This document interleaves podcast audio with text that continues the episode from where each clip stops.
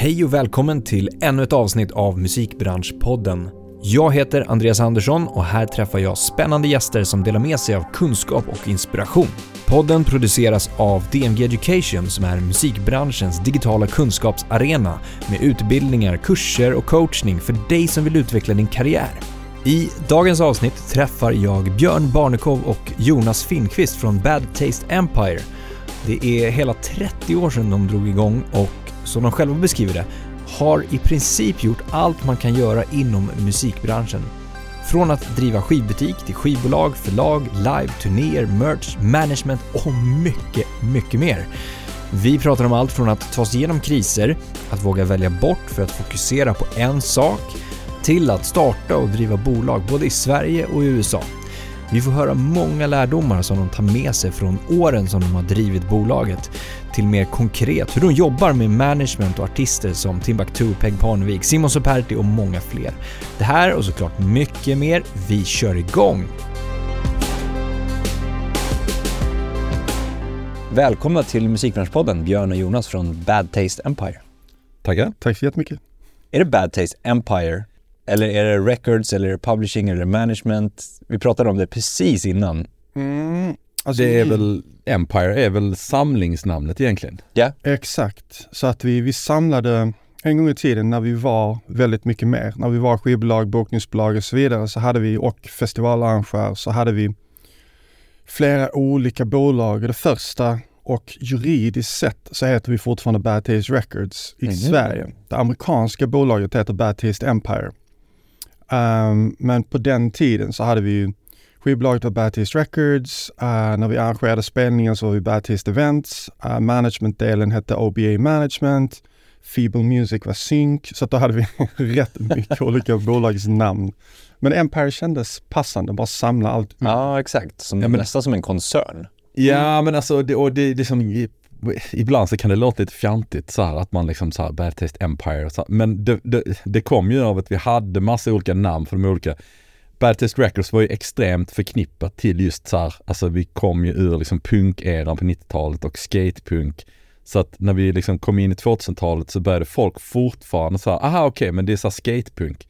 Även om vi hade för länge sedan övergett det, liksom att börja jobba med liksom allt från liksom Svenska Akademin, Loop Troop, eh, Last Days of April som var liksom indie-rock, eh, så var det fortfarande så här skatepunk. Så att när vi då skulle göra, bland annat ge oss in lite så här förlag synk, så bara men då tar vi något annat för att inte liksom få den stämpeln. För att vi vill inte heller att folk som approach oss eller skär bort oss för att vi bara, ja men de, de var bara skatepunk.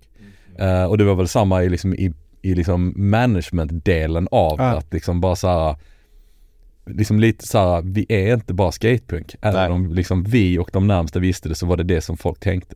Ja. Sen, jag vet inte när det var, var det sex år sedan, fem år sedan? Något sånt ja. Då hade det kändes som att det hade gått tillräckligt lång tid. Vi hade gjort tillräckligt mycket andra saker för att folk inte skulle associera oss med liksom, liksom bara skatepunk. Uh, så då var vi så, ja ah, men fan då bara tar vi bort alla namn, samlar allt under samma tak och sen liksom uh, För det var ju också lite olika företag, Battis Empire, Battis Records och så vidare. Men då bara kände vi att vi bara kör allt under samma tak. Vi satt ju ändå liksom tillsammans. Ja. Så att uh, det fanns ju ingen fysisk liksom uppdelning. Nej. Så, så därav så bara, okej okay, men vad samlar allting? Ja men Empire. Det blir lite så här. Plus då att det kändes som att oavsett hur många namn vi skapade så kallade alla oss Baptisten. Ja det var ju så också. Ja exakt. Jag tänkte det, det var så här, ja men man, man träffar någon och bara, ah men Safir Music bla bla. Ja men det är de i Bad Taste. Aha okej. Okay. Ja. Så då bara, okej okay, men då är det ju ingen mening. så, så i, början fanns det en tanke kring strukturen och sådär att, att men, ja, men vi ska grena ut och ha liksom ett namn per, ja. per verksamhet eller vad man kan säga också. Ja. Eh, men det blev för krångligt. Ja. ja. Mm. Men sen blev det ju också tyvärr, eller så här, nackdelen med det blev att när vi satt och jobbade synk, de som vi jobbade synk med speciellt i USA, hade ju ingen koll egentligen att vi var Bad Taste Records. De kände till oss som Feeble Music som det hette. Så ja. då blev det ju snarare tvärtom. Att när vi sen bytte tillbaka så fick man liksom säga, nej men det är vi. Det är samma människor. Det är bara det att vi har liksom bytt namn. Ja. Så att, uh... Är det krångligt? Ni nämnde det med eh, bolagsstruktur, att det amerikanska bolaget heter det, svenska bolaget heter det. Är det krångligt för er själva att... Uh... Ja, nu, är det ju, nu är det ju enkelt på så sätt att uh, juridiskt heter vi fortfarande Baptist Records här då och sen så heter vi Baptist Empire i USA. Men i och med att vi använder Empire här också så blir det ju bara att det är Baptist Empire vi heter och så finns det då bara ett annat juridiskt namn i Sverige. Ja. Så att nu känns allting väldigt, väldigt tydligt. Ja, men, och, och, och liksom bakgrunden, jag tänker så här, hur, hur företaget eh, rent liksom skattemässigt och sådana saker, alltså är, är det krångligt när man jobbar svenskt bolag och internationellt bolag? Mm, det kan vara. Uh, vi har ju haft kontor i uh, Berlin och Madrid också till exempel. Inom EU är det inte så komplicerat och det var också mer så här independent contractors. Det var liksom inte folk som var anställda på det sättet utan de fakturerade en gång i månaden och startade ett kontor där nere. Men eh, allting man försöker göra i USA är extremt komplicerat på ett eller annat sätt. Ja. Eh, så våra, våra deklarationer, alltså våra tax returns, både om det är mina privata eller företagets, de är ju ungefär 100 sidor. Och, eh, då, och menar, vi har inte så mycket business där, det är liksom så här, det är Det är väldigt 40 simpel, ja, precis, det är väldigt simpel business i. USA. Men det är ändå världens längsta deklaration. Mm. Ja. Och det var ju också så här, när vi skulle starta bolaget så fanns det också, jag vet inte hur många olika bolagsstrukturer man Nej. kunde göra. Bara det att sätta sig in i okej men vilken är den vettigaste och den bästa för oss? ja. Mm. Hur kom Bara ni fram det till det tog då? skitlång tid. Vi hade ju, vi hade ju juridisk hjälp då. Ja. Eh, Som Ja. också bara förklarade och la upp allting till oss liksom bara Detta är fördelen med detta, detta är fördelen med det här. Ja. Mm. Ehm, Men jag tänker vi ska backa lite nu då. Mm. Eh, vi har pratat lite om, om, om nutid, men, men eh, ni firade ju precis 30 år som, som eh, aktivt bolag. Kan man kalla det för det?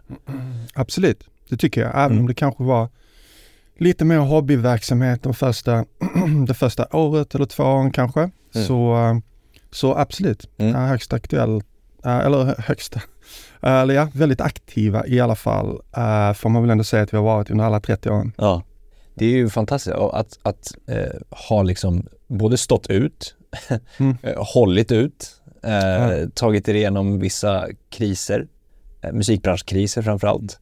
Eh, eftersom ni startade på 90-talet och varit med i hela liksom download-eran och sen Ah, över till streaming och ja, men fortsatt på något sätt. Det, finns ju, det måste ju finnas någon slags drivkraft i det. Um, och sen så beskriver ni att, att ni provat i princip alla olika saker man kan göra inom musikbranschen. Och det fick vi ett litet hum om här också när ni beskrev de olika, eh, olika företagen och varumärkena. Det är allt från utgivning till förlag, till management, till live, arrangemang, eh, skivbutik skivbutik också. också, Postorder. postorder. Finns det någonting jag missat? oh ja. Uh, men så här, Jonas har ju spelat i band, vi har ju båda varit turnéledare, Ja. så vi har ju täckt in den, den aspekten Vi också. har också sålt merch, officiellt, officiella Arrangerat flera festivaler. Ja. Uh, både i Sverige och i USA. Uh, så att ja, nej, men vi har täckt in ganska mycket. Jag tänkte allt egentligen man kan göra då. Eh, i, I princip. I princip, jag Ja. tror det. Ja. Vi, vi pratar precis om det, nu har vi ju en artist som är med i, i Melodifestivalen. Och det är faktiskt första gången eh, som vi har det. Och jag sa det, vi, vi skojar om det för att vi har vi har faktiskt teamat upp med, med, med Warner där och det var också en av anledningarna var för att det är liksom så här, i allt det här du precis beskrev så har vi gjort saker, i varje fall liksom doppat tårna överallt. Men Melodifestivalen är bara ett stort svart hål. Mm. Så här, ingen koll, ingen liksom eh, Så att det är det, nu är vi där också. Så Ja. Så det blir liksom nästa utmaning på något Ja, sätt. precis. att Det, det, kommer bli, ja men det blir lite så är det så att det är väldigt nytt. Mm. Eh, det är ju en helt egen. Det är som en helt egen värld. Mm, mm. Nästan. Eh, eller jag skulle säga att det var nog kanske mer så innan. Nu har det blivit väldigt mycket liksom så här, det är ju väldigt mycket mer uppblandat. Eh, men, men där var väl liksom det sista jag kunde komma på som det här har vi aldrig gjort. Nej. Men jag, jag känner att det är ju, och det går ju tillbaka till lite av det du pratar om, just vad som inspirerar och vad som gör att man orkar efter 30 år. Mm. Men det dyker ju upp, även om vi någonstans har varit inne i nästan alla områden, så dyker det ju upp saker som då Melodifestivalen här till exempel. Men det var ju också när du började jobba med Khalil eller Anansi, det var ju den första managementklient som som började göra skådespeleri på en ganska hög nivå. I Snabba Cash var det ju Mm. framförallt, men även flera filmer och sådär. Eh, nu kommer ju, vi, kom, vi har inte annonsat detta fullt ut än, men det kommer också med Jason kommer göra en rätt så stor skådespelarroll snart. Uh, Peg Parnevik har börjat titta så här sakta men säkert på att börja göra mer skådespeleri. Vi har haft flera, flera artister som har skrivit böcker, uh, Sverige men också fått utgivningar i Norge, USA. Det var också helt nytt för oss när vi började på det. Uh, nu ska vi sätta upp uh, Jasons föreställning och Drop at Midnight. Uh, vi ska ha en USA-turné av den, vilket också är någonting vi aldrig har gjort. Vi har knappt jobbat inom den, vi har aldrig jobbat inom den världen innan innan Jason satte upp sin föreställning och nu tittar vi på fler sådana projekt. Så att, så att det är ju någonstans det fina med management, att vi antingen följer dit artisten tar oss. Vill den skriva en bok, vill man skådespela, vill man göra någonting helt annat, så, så är vi ju med på den resan. Eller såklart så kommer vi med någonting till bordet baserat på vad vi känner att nästa naturliga steg skulle vara. Och det kan vara utveckla tv-koncept eller vad som helst, men det gör det spännande och det gör ju att, att ingen dag är densamma och inget arbete med en specifik artist heller är detsamma för att uh, det förändras precis som det gör för alla andra människor. Bara så här, en artist som är 20 anatism en artist som är 40 varierar ganska mycket hur man ser på synen och man vill strukturera tillvaron. Så att uh, det tar ju oss på lite olika, lite olika vägar, vilket är det absolut mest spännande med management. Att, uh, att man kan skräddarsy en karriär efter efter intresse och, uh, och efter den, den artistens styrkor. Ja, men det var lite dit jag ville komma med eh, från början där, just att ni har gjort så my- pass mycket och, och pratar man om management så, så handlar det om alla olika bitarna i en artistkarriär. Um, och att, att ha förståelse för allt, det är en sak, men att ha gjort det, det är ju faktiskt en annan sak. Uh, och att ha gjort det måste ju slå lite högre både hos sig själv, att känna att så här, men jag vet vad ett, ett skivbolag gör, för jag har gjort det själv. Mm. Jag vet vad en bokare söker, jag vet vad synk är, alltså, eh, för jag har varit där i det på något sätt. Um, men om går det att sammanfatta utifrån er erfarenhet, vad är de viktigaste beståndsdelarna i ett management enligt er? Alltså att, att kunna och genomföra för en artist. Jag, jag förstår att alla artister är såklart olika och, och, behöver olika hjälp beroende på vart man är i karriär. Men finns det några så beståndsdelar som ni tar med er från de här eh, tidigare åren? Oj. Alltså, Det här är en stor fråga. Ja, Ja, det, jag men, det. så här, och det är, jag tror att det är mycket, alltså det du säger är att alla artister är så himla olika. Alltså alla artister har så jäkla olika behov, men en sak jag tror som, alltså så här, för det första, så här, alltså management, det, jag skulle säga så här, för att göra det bra så måste du ha en bra insikt i liksom branschen. Alltså du måste ha en insikt i vad de olika delarna är, annars måste du ta in hjälp. Alltså om du, du kan vara skit, alltså superskillad på liksom bokning eller superskillad på sociala medier. Men du måste ha koll på de andra bitarna också för att se hur det hänger ihop. Men alltså en grej som är genomgående är ju liksom struktur. Alltså bara, Först jag tänkte på också. ja alltså det, det, för det, och det är någonting som många missar men liksom ha en, en ordentlig struktur och sätt den tidigt liksom för artisterna, för ditt eget arbete och liksom hur, hur till alla delar av den. För att det är utav liksom en bristande struktur alla de här sakerna kommer upp som att ah, jag har blivit lurad av den och den managern eller vi har blivit lurad av skivbolaget. Så här, bara, nej, alltså du har inte läst ditt avtal eller du har, inte, du har inte förstått vad det här innebär eller så har du missat saker som vad, vad det faktiskt kostar att göra det här. Liksom. Det, och har du då en struktur och bara kan liksom enkelt visa om det, om det nu är en sån sak som kostnader, bara så här, men här är allting, här är alla kostnader, här är allting med allting. Då, då blir liksom, då får inte folk en känsla av att de är lurade eller att någonting är snett. Eh, likadant med avtal. Men det är också så här, alltså struktur för vissa av våra artister är ju det som liksom, liksom har så här, räddat dem. Alltså så här, bara göra, bara, Mm. bara lägga upp deras dagar, strukturera deras dagar och veckor. Liksom folk som är så sönderstressade och mår skitdåligt och ofta kommer ju det av liksom att det är så här, inte alltid att det är för mycket att göra, men att det blir för rörigt och då känns det som att det hela tiden är tusen saker som måste göras. Mm. Ehm, så att, så att det är liksom, det skulle jag säga är liksom det främsta. Bara genomgående. Jag håller helt med för att det är liksom Någonstans så vill man ju att artisten i fråga eller producenten eller writern eh, ska kunna fokusera på, eh, på det den är bra på och kunna inspireras och kunna så här, uteslutande jobba med det kreativa. Så att det blir ju vårt första steg, sätta den strukturen, ta över de dialogerna för att artisten ska få lugn i det. Uh, och det är ju, vi pratade kort om Simon Supati tidigare och det var ju en av de första samtalen med honom, bara så här, var ju att bara så sätta sig in i hur arbetsstrukturen ser ut och hans behov.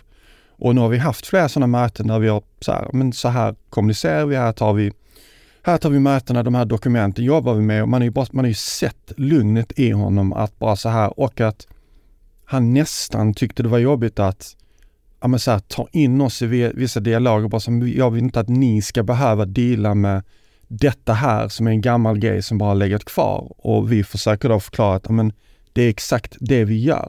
Vi tar allting som är jobbigt, som är admin, så att du slipper behöva tänka på det. Och sen när vi har kommit till ett ställe där vi känner att så här vill vi lösa det, så pratar vi om det, vi ger dig bakgrunden, vi tar ett beslut och sen behöver du inte tänka mer på det. Och sen så tar vi det vidare för att du ska kunna fokusera på att, på att jobba, på att göra de grejerna som faktiskt driver din karriär framåt och ingenting annat.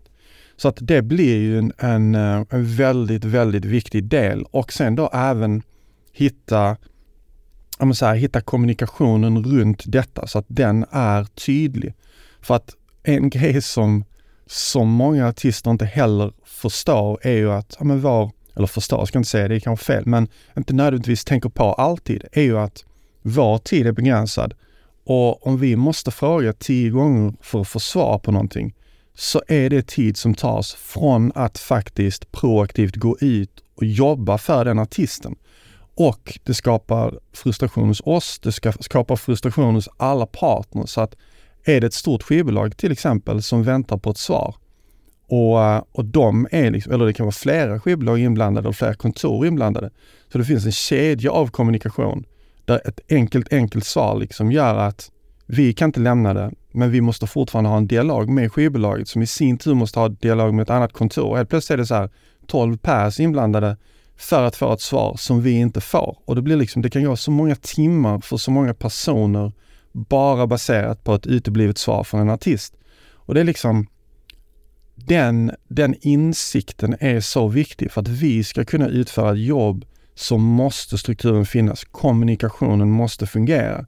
Gör den det och vi verkligen kan sitta, vi kan definiera en plan tillsammans och vara helt överens om att okej, okay, men detta här är vad vi vill uppnå kortsiktigt. Detta här är just nu vad vi känner långsiktigt.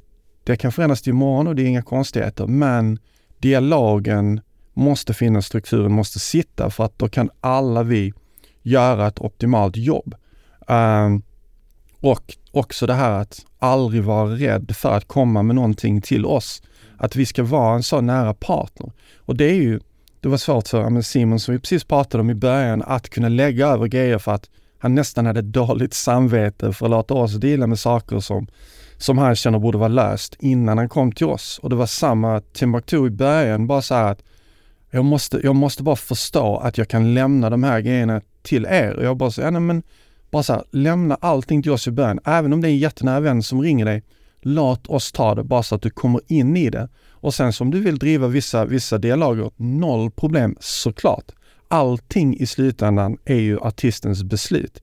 Vi ska bara finnas där för att underlätta och, och guida till och, och sen så tio år in som det är med, med Jason nu, så är det ju i de flesta sammanhang väldigt lätt att se vad han vill och inte vill eller kan och inte kan göra. Så att där man i början då med en artist äh, tar vidare 100% av förfrågningarna, så för Jason nu så kanske vi tar vidare 10% för att vi vet exakt äh, vad han kommer känna i en viss förfrågan eller vad hans kalender tillåter. Ja, och då blir det mycket enklare att styra och föreslå och guida. Men, men egentligen så är det det vi är här för. Hjälpa till att strukturera, uh, såklart komma med en massa möjligheter till bordet. Men egentligen är det verkligen bara för att underlätta att kunna lyfta karriären på så många sätt vi kan genom att ta hand om allting artisten inte själv behöver dela med.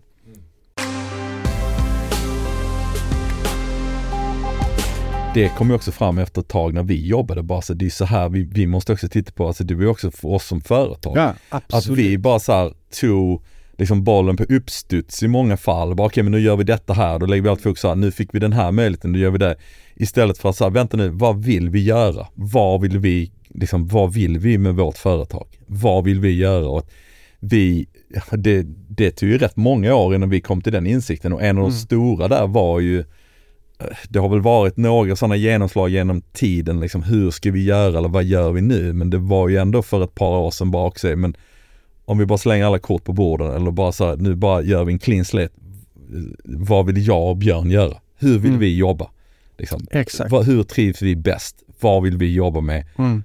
Liksom, var vill vi jobba? Alltså det, det, var liksom så här, jag tror att det var, vad var det, tre år sedan, två år sedan, där vi hade en sån bara så här, Uh, åkte ut i öknen. Åkte ut i öknen. Öknen, öknen är oftast vår go-to.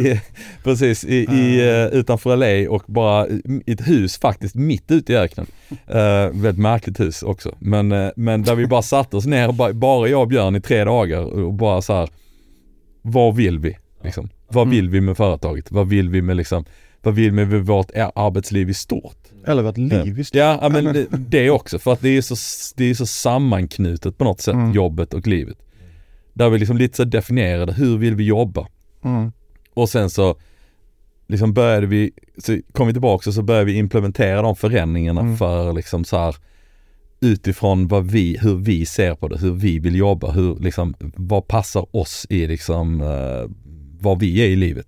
Och utifrån det ta beslut om alltså, Exakt. Alltså, vilka artister man vill jobba med, på vilket ja. sätt, var, Exakt. när, hur och sådana saker. Exakt så. Mm. Ja. För det går liksom inte att göra när man är när man är, alltså lite som du beskrev också, när man är lite så i panic mode hela tiden. Man bara Nej. dealar med så här att, med så här konflikter eller problem som dyker upp och sen så knappt hinner tänka en tanke förrän man ska lägga sig och sova några timmar och sen tillbaka in i det. Mm. Det är bara så här, vi måste ta ett steg tillbaka, vi måste få perspektiv. Och det gäller precis, precis exakt den grejen du var inne på att när vi fattade att vi måste tänka så som företag och inte bara för våra artister. Vilket är en självklar grej, men för oss var det bara så ja men man bara det körde på, alltså det har Exakt. man ju gjort liksom, och det har vi gjort ända sedan liksom 90-talet. Man bara ja. kört på och så har det kommit grejer, så händer det grejer och så men, men man, man liksom tog aldrig ett steg tillbaka, bara okay, men hur, liksom, hur vill vi jobba framåt? Mm. Det tror jag handlar om att man också så här, det handlar ju såklart om att man blir äldre och att man liksom mm. bara känner att så här, jag vet inte. Vad kom ni fram till i jakten där som var viktigt då? Ja men det, det, det, var en, en grej var ju lite som du var inne på, så här, vilka artister vill man jobba med? Vilka, mm. artister vill liksom, eh, vilka artister vill jag jobba med? Vilken typ av artist vill jag jobba med? Mm. mm. Där man, alla är ju, alla är ju olika. Alltså vi har ju vissa kollegor liksom som jobbar eller så här, eh, som, som älskar att vara med och vara ute och liksom så här, du vet, vara med artisten. Det blir liksom sena kvällar, det är mycket showcaser, det är mycket som händer liksom nonstop. Där jag kanske är liksom så här jag är ju mer en sån, jag gillar ju 9 till 5 på kontoret. Och då är det så här, vilken typ av människor, vilken typ av artister borde jag liksom söka mig till? Vilka, vilka borde jag jobba med då? Istället för att bara, ah det här, shit det här verkar kul och sen så får man liksom hänga med och så tänker man inte ut från sitt eget perspektiv. Plus och, då att vi eh, också, utöver då att det speglar vilka artister man vill jobba med, så även så här den interna strukturen där vi nu är Innan var det väldigt mycket solo-race liksom att om jag jobbar med Jason så gjorde jag allting med honom och sen i bästa fall uppdaterade övriga. Nu jobbar vi mycket, mycket mer som en unit där vi utnyttjar alla styrkor, där Benjamin till exempel som sitter som vår creative director inte går via med Jonas och José som är huvudansvariga managers för att kommunicera med artist utan han har en direktdialog med artist om allting kreativt. För att så här, få bort oss från de dialogerna till viss del. Vi vill veta så på ett ungefär vad de, vad de sysslar med såklart för att ha helhetsbilden. Men då kan vi använda våra styrkor för att, för att eh, alltså utnyttja vår tid på det vi är bäst på. Eh, men också att i alla projekt i princip, eller alla artister vi jobbar med, att man är två som är huvudansvariga. Eh, för att då blir det så mycket enklare att om någon är på resande fot så finns det en person som faktiskt har en helhetsbild. Eller att man faktiskt kan ta semester en sommar. Man vet att det är någon som, som är ansvarig som har ett, så här, en helhetsbild i det fallet också. Det underlättar något enormt att kunna bolla idéer med någon som förstår, både för mig, för artisten. Alltså det var bara så många, många enkla beslut som för mig har gjort livet så sjukt mycket enklare. Både så här, ja, rent så här mentalt att kunna ha samtal internt med någon som är insatt, att det finns flera nu inom kontoret som, som tar dialog om områden som de kan mycket bättre. Eh, där jag inte behöver sitta på alla de möten utan kan få en uppdatering ett par gånger i veckan. Bara sådana enkla medel har gjort arbetet så sjukt mycket mer harmoniskt och så mycket, mycket mer effektivt. Så att det var ju så här, det var ju några av sakerna, men jag tror att bara att som kom från den här ökenresan då var ju dels hur vi jobbar med artister, dels hur vi jobbar internt, men också så här för att efter alla de här åren, och det har vi i och för sig gjort, men det blev så mycket tydligare när vi satt oss och gjorde det, alltså mer eller mindre, det var ju mer bildligt att vi la ett blankt papper, men lite så här att vi måste tänka bort allt. Om vi börjar med dig och mig, liksom, vad vill vi i livet? Vad vill vi vara liksom? Vad är det som betyder någonting för oss och hur ser vi det så här på sikt?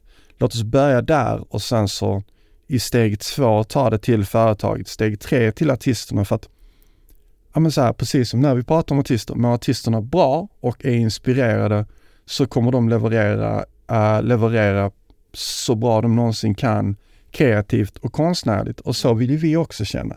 Om vi mår så bra som möjligt i livet så kommer vi leverera på bästa möjliga sätt för artisterna. Och därför kände vi att det är där vi måste börja efter alla de här åren bara så här. Och sen så, så efter det så, visst det har, det har ju tagit lång tid att implementera vissa grejer och det är också någonting som aldrig kommer att slita. Vi måste hela tiden ha det här perspektivet, fortsätta den här dialogen för att hela tiden känna att vi är på ett bra ställe och faktiskt kan leverera på en, från vår bästa möjliga förmåga för artisterna. Men jag tror att, jag tror att det, det stora också som kom ut av det var just det att vi, vi kan liksom nu så här kritiskt titta på sådana saker eller ja. bara så här, borde vi göra detta? Liksom, orkar vi med detta? Alltså, mm. och de frågorna var aldrig, liksom, det ställdes aldrig innan. Man bara körde och bara, klart vi måste göra detta. Mm. Utan så här, du vet, kan vi, kan vi ta på oss en artist till som, på den här storleken? Kan vi göra det liksom? Orkar vi det? Mm. Och där vi också så här, där liksom mer, och jag tror att det liksom inte är några konstigheter bara, nej, alltså inte nu, eller det går inte. Liksom. Alltså så att man kunde, det var så naturligt att man bara sa detta funkar inte eller detta måste vi förändra. Alltså äh. jag tror att det har blivit mycket mer öppet och det är mycket mer öppet inom hela vårt företag också. Alltså mm. så det är inte bara vi utan det är så här, vi försöker liksom så få folk att bara så verkligen säga och bara lyfta saker som de tycker är liksom så här, detta går inte eller detta är jobbigt eller så mm. um, Tror ni att ni hade kom, kunnat eh, komma till de insikterna för 15 år sedan, 20 år sedan? Eller är det erfarenheten som har alltså, på något sätt lett upp till att eh, vå, alltså våga ta ett sånt beslut också? Okej, okay, nu jag börjar tror, vi från noll, vad är viktigt för oss? Jag tror inte vi hade, dels hade man nog inte vågat, eller så här, man var så jävla peppad på att det hände saker, man var så jävla upp ja. i det. Mm. För liksom 15 år sedan, att man hade inte jag tror inte man hade stannat upp på det sättet. Sen tror jag inte heller man hade vågat ifrågasätta allting för att det bara Nej. rullade på och bara du vet bara stanna allting och säga, borde vi verkligen göra det här? Mm. Liksom, är detta mm. kul? Eller kul var det nog, mm. kul var det ju. Men, ja. men liksom så här, men jag tror, alltså vi hade ju någon sån punkt, jag vet vi, vi sa det i en annan intervju som vi hade, men det, där det liksom, ja men det var ju när jag tror att det var väl liksom, vi hade så sjukt mycket skulder och var väl konkursmässiga som bäst till och med. uh, där, vi, där vi liksom så här, och det kan man ju skämta om, men där vi liksom man skakade toner för tionde gången för att vi kunde inte ens köpa nog toner till skrivaren. Där man hade fortfarande väldigt mycket papper. Ja. Uh, där vi också var ute så här, ute, finns i Skåne eller i, liksom utanför Lund, ett sånt stenbrott man kan simma omkring i. Uh, som en sjö. Uh, där vi bara åkte ut och bara, fan ska vi göra liksom? Då stannade vi upp lite och bara, och antingen lägger vi bara ner mm. Och så får vi bara slicka våra sår och så får vi bara försöka komma ur liksom det här liksom, med allt vad det innebär, liksom konkurs eller vad, var vi nu hade hamnat. Eller så får vi bara dubbla in och så får vi bara köra ännu hårdare. Uh, Och det var väl en av de första och kanske enda gångerna genom hela, eller vi har haft lite så Det har här, funnits sådana. det har funnits några men det var en av de första som jag upplevde var så här där man stod och verkligen vägde bara Mm. liksom, och faktiskt tänkte efter. Det var en grej förresten jag vill lägga till också som Mm. jag tänkte på just när du frågade om det här med ja, men vad, vad det betyder att vi har gjort så mycket saker förut och eh, vad som är viktigt med management och som sagt struktur och kommunikation och organisation tror jag är det absolut viktigaste. Men sen är det ju, det är ju otroligt och det är en, en jättestor fördel för oss att, att ja, men har funnits så här länge, gjort alla de här bitarna, att kunna säga att ja, men, den venuen i Paris är kanske inte optimal, vi ska göra en photoshoot för att det är väldigt lågt i tak och det är detta och detta. Eller att så här, um, bara så, vi skulle verkligen behöva få in ett band på Hurricane och Southside som är de största festivalerna i Tyskland och, eh, och vad heter det, uh, vi, har en, vi har en otrolig agent som jobbar på det och det är liksom så här, det, det är fantastiskt men då kan vi också lyfta telefonen för att Uh, Stefan då på Scorpio som är deras co-CEO globalt uh, och deras huvudansvarig för alla deras festivaler är en vän till oss sedan tio år innan han ens började jobba på Scorp- Scorpio. Så vi kan ta det callet och bara så här, Stefan bara så här, detta här är liksom allt som sker just nu för artisten. Vi har jobbat tillsammans alla de här åren på att bygga. Detta här är liksom så här sättet vi tänker i Tyskland liksom. Och det är ju såklart samtal som vår agent har också. Men för att det finns en vänskapsrelation och en tillit så kan man ta det samtalet och, och faktiskt föra den dialogen för artistens talan. Det innebär aldrig att vi vill exkludera en agent för att de gör ett, de gör ett otroligt jobb som vi aldrig hade kunnat eh, eller hunnit göra. Men man kan ta det nyckelsamtalet med den music supervisorn, med den arrangören, med den personen. Man kan gå till en um, en corporate partner och presentera ett koncept. Sen är det fortfarande så här för vår agent eller så här bokare som, som gör dealen. Men vi kan sätta ett koncept i huvudet på den personen och det är så vi vill jobba. Det är så vi vill kreativt jobba med våra artister för att ta saker till bordet. Eller kunna trycka igenom någonting som är väldigt viktigt i ett specifikt tillfälle i, i karriären. Det är ju det. Där betyder det jättemycket allting vi har gjort. Och, och det är ju också så här att man har ju genom alla år byggt ett förtroendekapital hos Exakt. samarbetspartners. Att de vet så här, okej men om de kommer, liksom, om det är så att vi, vi kommer till Roskilde bara den här artisten kommer det hända mycket saker med. Ah. Liksom, och Anders då som, som var huvudbokare innan, liksom, han, vi har känt honom så pass länge, vi har varit igenom så mycket med honom att han, om vi säger, alltså då vet han så här, okej men jag litar på er. Än att man bara kommer direkt, bara "Det här- den här artisten kommer bli den största någonsin och så kommer du så varje gång. Ah. Att, att liksom så här, det är det kapitalet som man har liksom byggt upp genom alla år. Att bara så här, jag, jag tänker inte stå och säga att alla, alltså, folk runt oss vet. Men det tar ju tid att bygga som du sa. Det tar det går ju inte att bygga Och- på tre år, fem Nej, år, alltså, det behövs och- ju och- tid. Det, det är ju, och det är ju det liksom, det är ju en fördel men det är ju också, känns som att det är någonting som man har liksom jobbat upp och förtjänat sig av på något Mm. sätt. Mm. Eh,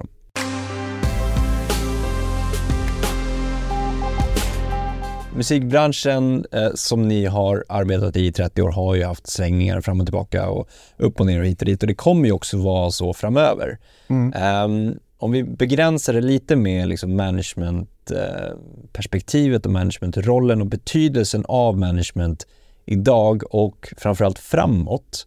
Eh, utifrån vad ni kanske liksom ser musikbranschen tar sig någonstans.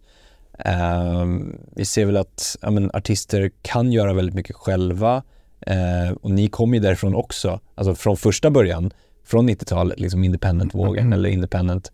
Eh, men det blir tack vare teknikutveckling lättare och lättare och lättare att göra saker och ting själva. Vi ser fler och fler verktyg som man kan använda sig av. Allt från att samla in data för att ta beslut och målgruppsanalyser och hej och hå. Vi ser AI utvecklas och, och inte bara verktyg inom musikskapandet utan faktiskt verktyg inom beslutsfattande eller hjälpmedel för att kunna liksom utveckla ett koncept eller vad som helst. Um, det kommer ju hända otroligt mycket framöver. Hur tror ni att managements roll kommer vara framöver? Hur bör man tänka? Hur kommer ni tänka och manövrera i allt det här Uh... Mm, alltså min, min känsla vad det gäller managementrollen är att den kommer vara helt oförändrad. Ja.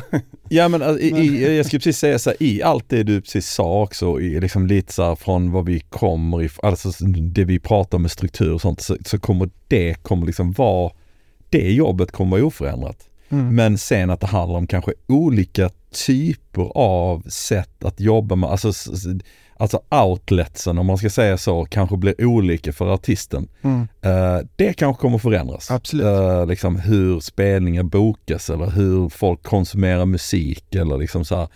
Men jag tror att vårt jobb liksom kommer ju vara ganska detsamma. Alltså i att så här, underlätta, guida, Mm. hjälpa till att strukturera och facilitera möjligheter för artisten. Så Exakt. liksom den kärnan i vår roll tror jag kommer vara ganska snarlik. Mm. För den, den är skitsvår. Alltså så här, det är ju liksom en, en stor del när man jobbar med artister som management, det är att du har en personlig relation med din, din klient. Att ni, alltså att man kan jobba tillsammans, att man Mm. förstår varandra. Och det kommer dröja rätt många år innan AI kommer liksom ersätta den liksom rollen. Eh, så att så, att så här, så att jag tror att eh, så här, det kommer vara ganska oförändrat. Alltså Mm. så här, det, sen kommer det vara massa olika saker som händer och massa olika, men det är ju bara att titta på sociala medier liksom. Ett tag var det bara Facebook som gällde, sen kom Instagram, då var det bara det, nu är det TikTok. Alltså, men rollen bakom det, alltså att lotsa och att liksom facilitera liksom content eller vad det nu än är, är ju egentligen samma. Ja. Och sen är det ju, det finns ju väldigt mycket, det finns ju många artister som har, eh, som har den sidan också att man, eh, att man gillar och är bra på organisation och admin. Som i teorin kan göra allting. Men, eh, eller det mesta, det vi kan inte heller göra allting. Men det är därför vi bygger en, en grupp av folk som kan täcka in de flesta kunskapsområden. Men i slutändan så är ju tiden fortfarande begränsad. Så att när man kommer till en viss nivå, där man inte är verkligen på demo-demo-nivå, så är det helt omöjligt att försöka koordinera en turné optimalt samtidigt som man koordinerar en skivrelease och faktiskt ska vara den personen som är med på intervjuerna, är med på turnéerna. Det är så här, rent praktiskt är det helt omöjligt. Så att, så att det är ju i slutändan så att, att man behöver, man behöver team runt sig. Och jag menar, när vi jobbar med Alan Walker, var vi, 15 pers Mm. som jobbade bara med en artist. Och vi jobbade dygnet runt. Alltså det var så otroligt mycket jobb. Alltså var folk som gick in i väggen för att det var så mycket jobb med en artist. Och det är ju dit man, alltså vill man komma till en sån nivå och ett, självklart så är det väldigt mycket jobb som en artist aldrig kommer se och vi känner aldrig ett behov av att berätta exakt hur mycket som går in i en dialog för att utföra någonting som på papper ser väldigt enkelt ut. Men det är oftast väldigt mycket research som behöver göras eller samtal som behöver has för att försäkra oss om att det är något artisten faktiskt borde göra och sen genomföra. Och lite som vi var inne på tidigare så, um, så har ju management tagit oss på väldigt många, inom väldigt många områden som vi inte hade jobbat tidigare som skådespeleri, som, som boklanseringar och, eh, och det kommer fortsätta. Um, och för att ta det tillbaka lite till när vi gick igenom alla de stora förändringar i musikbranschen, när downloads kom in, när streaming kom in. Det som har varit fett för oss som ett litet bolag är att vi bara så, okej okay, shit, ett nytt, ett nytt ställe där vi kan få ut musiken. Vi har varit jättepositiva Ja. och bara så, okej okay, men då kommer vi behöva förändra grymt. Där de större bolagen bara så, okej okay, shit, hur dealar vi med detta? Låt oss försöka stoppa, låt oss försöka stämma. Det är ju deras approach. Var med och säga att ja men detta kommer hända oavsett. Låt oss bara jobba med det. Så att vi skrev ju avtal med Spotify ett halvår innan de lanserade. Mm. Och är nu ett av väldigt få bolag i Sverige, indiebolag i Sverige, som har ett direktavtal, som har ett direktavtal med Apple. Och det är för att vi bara så, vi har varit väldigt positiva till förändringar och kommer alltid vara. För att det kommer, det kommer ske större och större förändringar, det kommer gå snabbare och snabbare. Försöker vi, om vi tänker att vi inte ska anpassa oss eller behöver anpassa oss, ja men då är det ju över. så, att, så att vi är bara så, okej okay, men låt oss testa detta. Grymt. Alltså så här, och sen funkar det inte, så funkar det inte och då gör vi nästa grej. Alltså det, är- det är lite den approachen som vi måste ha som en, som en mindre spelare. Ehm, så det tror jag bara har varit viktigt i vår inställning från dag ett någonstans. Mycket inspirerande att höra tycker jag. Verkligen. Jag hoppas eh, många kan bli inspirerade av det också. Ehm, stort, stort tack Björn och Jonas för ett trevligt samtal. Tack så mycket. Ja, tack så jättemycket. Det varit supertrevligt. Jättestort tack för att du har lyssnat på podden idag, det uppskattas verkligen. Kom ihåg att följa, stjärnmarkera, gilla, dela, kommentera för att hjälpa till att sprida kunskapen i musikbranschen. Vi vill också jättegärna höra från dig. Vilka utmaningar står du inför? Vad tycker du är svårt? Vad tycker du är lätt? Vad vill du höra? Vad vill du veta? Vad vill du lära dig? Hör av dig till oss på info at dmgeducation.se. Tack för idag och ha en fortsatt härlig dag.